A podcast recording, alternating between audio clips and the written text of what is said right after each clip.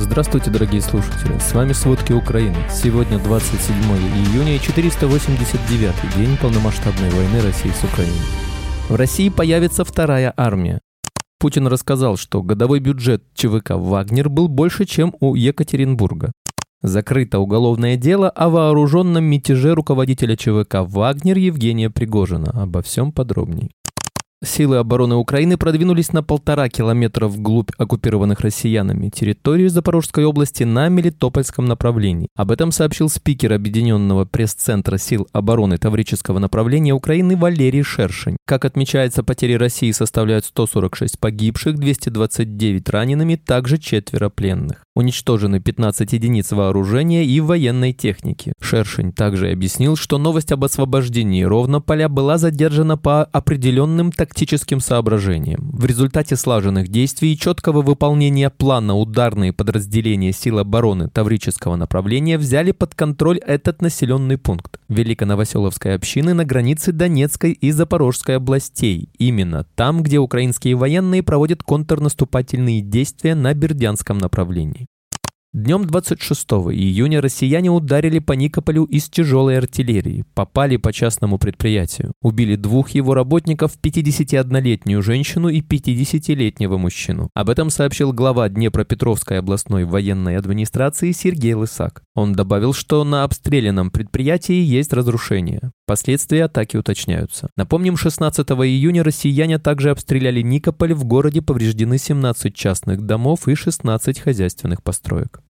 Немецкий оружейно-строительный концерн Rheinmetall передаст Украине 14 танков «Леопард-2» от имени Нидерландов. По информации концерна, сумма заказа составляет трехзначную сумму в миллионы евро. Также была достигнута соответствующая договоренность с федеральным правительством Германии. Первый из 14 основных боевых танков должен быть поставлен в Украину в январе 2024 года, а остальные в течение того же года. Правительство Болгарии утвердило выделение новой партии оружия для вооруженных сил Украины. Об этом говорится на официальном сайте Совета министров страны. Согласно сообщению, решение о передаче пакета помощи было принято в пятницу 23 июня. Болгарское правительство не стало раскрывать детали, отметив лишь, что утвержденный перечень сопоставим с объемом помощи из первого пакета, который Болгария предоставила прошлой зимой. В сообщении также указано, что оказанная помощь не повлияет на запасы вооруженных сил Республики Болгарии, а также не ухудшит их обучение и боевую подготовку. Власти США намерены анонсировать новый пакет военной помощи Украине на 500 миллионов долларов. Об этом сообщает издание Reuters со ссылкой на двух американских чиновников. В пакет помощи должна войти техника, которая необходима Украине для контрнаступления. Ожидается, что ВСУ получат 30 боевых машин Брадлей и 25 бронетранспортеров Страйкер. Кроме того, США передадут Украине боеприпасы для Хаймерс, противотанковые средства, в том числе Джавелин, и снаряды для зенитных комплексов Патриот и Стингер. Напомним, 21 июня стало известно, что США выделят Украине дополнительные 1,3 миллиарда долларов на восстановление после российского вторжения. Американские сенаторы Крис Ван Голин и Линдси Грэм призвали Комитет по делам вооруженных сил способствовать передаче Украине дополнительных средств противовоздушной обороны, в частности, системы «Железный купол». Об этом сообщает «Голос Америки». В письме сенаторы ссылаются на слова руководителя командования космической и противоракетной обороны сухопутных войск США генерал-лейтенанта Дэниела Карблера, который сообщил, что из двух американских батарей «Железный купол» одна закончила подготовку и готова к развертыванию. Напомним, в начале февраля премьер-министр Израиля Беньямин Нетаньяху сказал, что готов рассмотреть возможность предоставления Украине военной помощи, в том числе передать системы «Железный купол».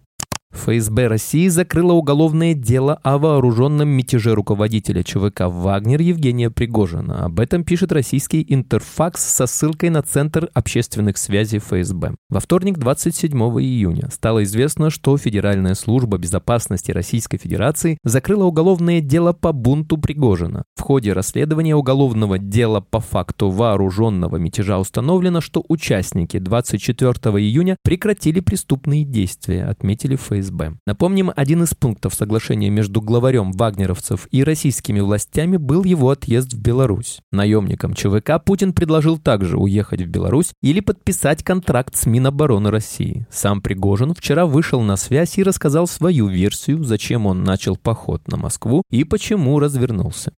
В оккупированном Крыму вновь произошла диверсия на железной дороге. На этот раз повреждены железнодорожные пути в Кировском районе. Об этом сообщил глава администрации полуострова Сергей Аксенов. Напомним, на прошлой неделе железная дорога была повреждена в районе Феодосии. До этого взрыв на железной дороге произошел недалеко от Бахчисарая. По информации британской разведки, инцидент мог нарушить доставку грузов и вооружения, таких как крылатые ракеты «Калибр» для Черноморского флота России. По подсчетам СМИ, с начала года на территории России и в оккупированном Крыму произошло как минимум 57 попыток диверсии на железнодорожных путях, объектах Министерства обороны и энергетики.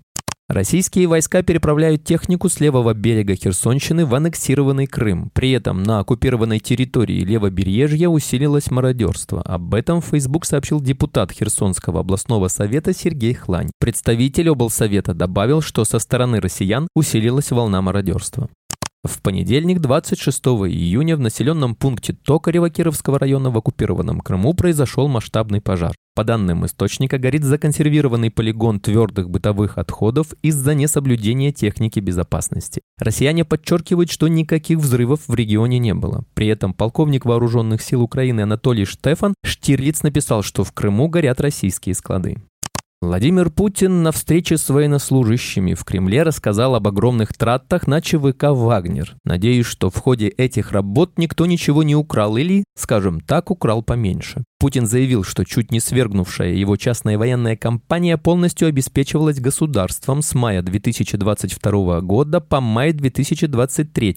Власти заплатили ей более 86 миллиардов рублей. Собственник «Конкорда» Евгений Пригожин за год через военторг заработал 80 миллиардов рублей, отметил Путин. Это больше, чем годовые бюджеты третьего и четвертого по величине городов России Новосибирска и Екатеринбурга.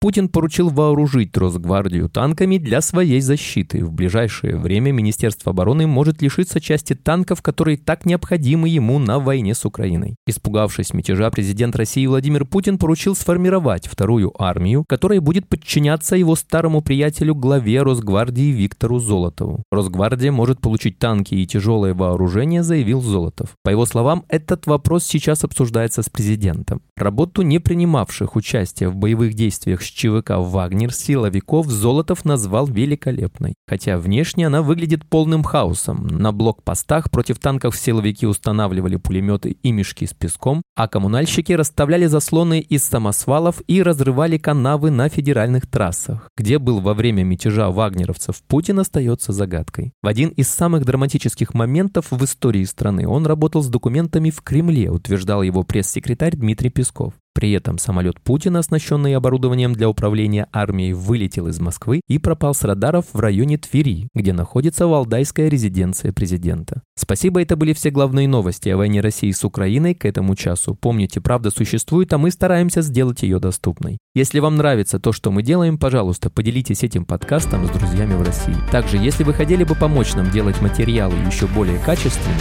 пожалуйста, оставляйте фидбэк. Это очень важно для нас и для распространения правдивой информации. До встречи.